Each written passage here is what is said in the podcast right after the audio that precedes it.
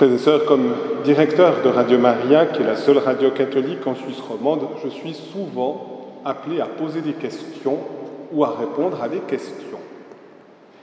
Puisque dans la ligne éditoriale de cette radio, il y a un contact le plus direct possible avec les auditeurs qui peuvent appeler pour poser des questions ou faire des réflexions ou même donner un témoignage. Et parfois, je pose aussi des questions pour que les auditeurs participent à une catéchèse ou à un autre événement. Par conséquent, je me propose de vous poser aussi une question. J'y attache un certain prix. Je suis prêt pour une réponse exacte. Mes frères et sœurs, je demande à ceux qui étaient là hier soir de ne pas répondre, si jamais, de me dire et de donner 100 francs que je prendrai de mon porte-monnaie parce que la caisse de Radio Maria n'est pas spécialement garnie.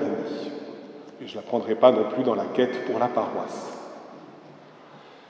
Si vous pouviez me dire exactement le nombre de personnes que nous sommes dans cette église dédiée au Sacré-Cœur de Jésus, combien sommes-nous précisément ?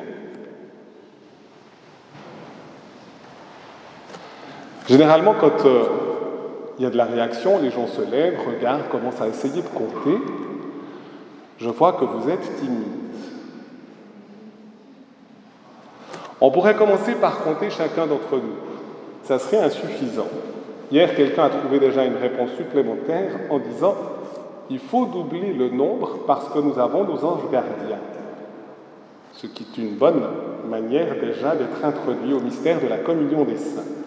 Nous risquons d'oublier, pourtant c'est lui qui est le plus important, le Christ Jésus. Il est présent dans le tabernacle et il se rendra présent sur l'autel tout à l'heure, au moment où, comme prêtre, nous disons « Ceci est mon corps livré pour vous, ceci est mon sang versé pour vous ».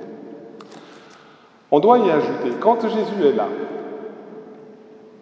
il ne vient jamais tout seul. C'est du reste, dans la nouvelle traduction du Missel romain qui sera mis en vigueur d'ici quelques jours pour cette paroisse, nous allons dire, en parlant de Jésus, qu'il est consubstantiel au Père. Pas seulement de même nature, c'est plus précis. S'il est consubstantiel au Père, s'il vient, c'est que le Père est là et le Saint-Esprit également. Donc ça fait 3 personnes et 3 personnes, reconnaissons-le, d'un poids conséquent. Puisque tout dépend du mystère de la Sainte Trinité. Et nous allons vers le mystère de la Sainte Trinité. Mais encore, quand Jésus est là, il ne vient pas seulement avec son Père et le Saint-Esprit, mais avec tous ceux avec qui il est en union. Du reste, on le dit encore dans la prière eucharistique, nous sommes en union avec la Vierge Marie. On mentionne encore depuis quelques années systématiquement Saint Joseph, le saint du jour, et aujourd'hui, tous les saints. Mais ils sont toujours tous là, les saints. Donc on doit compter encore cette multitude. Et c'est pourquoi j'étais à peu près sûr, si on doit donner un chiffre tout à fait précis, de ne pas perdre mes 100 francs. On n'arrivera pas à compter. Pour ça, il faudra qu'on soit comme les saints dans la vision de Dieu pour pouvoir voir en lui tout cet immense peuple qui est uni à Dieu, mais qui est aussi uni en Jésus, à nous tous, par la puissance du Saint-Esprit. Et en effet, prenez conscience, tout à l'heure, vous allez vous approcher, vous allez communier. Vous recevrez Jésus en vous. Jésus vous reçoit en lui. C'est quand même quelque chose d'extraordinaire. Le Fils unique de Dieu vient en nous par la communion et nous entrons en lui. Mais si nous faisons un bon raisonnement, ce que je fais généralement dans les retraites de première communion, si vous, vous êtes en Jésus, que Jésus est en vous, si vous, vous êtes en Jésus, que Jésus est en vous, vous êtes aussi l'une dans l'autre. Si le pape est en Jésus, et Jésus est dans le pape. Le pape est en vous. C'est notre évêque, c'est tous les évêques, les prêtres, les diacres, et l'ensemble du peuple des rachetés est en Jésus, et Jésus en eux, ils viennent en nous. Si nous croyons à la destinée éternelle de nos défunts, qui sont aussi en Jésus, mais qui mendient aussi notre prière pour entrer plus rapidement dans la plénitude de Dieu, pour qu'ils puissent voir Dieu face à face, et comme nous disait saint Jean, qu'ils le voient tel qu'il est, eh bien, nos défunts sont aussi unis à nous. Et donc, il n'y a pas 3 églises, mais une seule église. Et comme le dit le catéchisme de l'Église catholique, entre ces 3 états de l'Église, il n'y a jamais de coupure, de rupture. C'est en permanence qu'il y a des liens de communion et donc de communication. Et c'est vraiment ce que nous célébrons spécialement dans la Toussaint et aussi dans la commémoration des fidèles défunts. Donc on voit l'immense richesse qui est chaque Eucharistie. D'où l'importance d'y participer. Et d'y participer non pas simplement par un jeton de présence, mais véritablement avec tout l'élan de notre cœur. Et si notre cœur peut être dans un élan qui cherche vraiment le mystère de Dieu, qui cherche à nous accueillir dans la fraternité des uns les autres, cela signifie que le cœur de Jésus, qui est le patron de cette Église, déverse son amour dans nos cœurs et nous unit à son cœur, pour qu'en lui nous ne fassions qu'un. Et si nous venons vraiment avec l'élan de tout notre cœur, nous avons besoin de nous y préparer. C'est un conseil d'un des saints patrons de notre diocèse, Saint François de Sales. Il dit, et vous pouvez déjà commencer dès que vous sortirez de l'église tout à l'heure, chaque jour au moins, mais le plus fréquemment possible, dites-vous, Seigneur, je serai tout heureux de venir te rencontrer dimanche prochain. Si notre cœur se prépare jour après jour, durant la semaine, avec le désir d'aller à sa rencontre le dimanche suivant, voire même chaque jour, si nous le pouvons, notre cœur ne vivra pas l'Eucharistie du dimanche de la même manière que si nous y pensons seulement 5 minutes avant d'arriver à l'église parce que nous avons entendu les cloches sonner. Et si nous vivons de cette manière-là l'Eucharistie, alors notre cœur s'agrandit. Il devient de plus en plus rempli d'amour.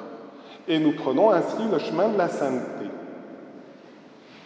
Frères et sœurs, encore une question. Est-ce que vous vous souvenez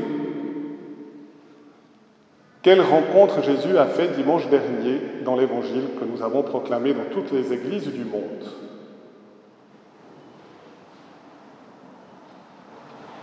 Jésus a rencontré Zachée.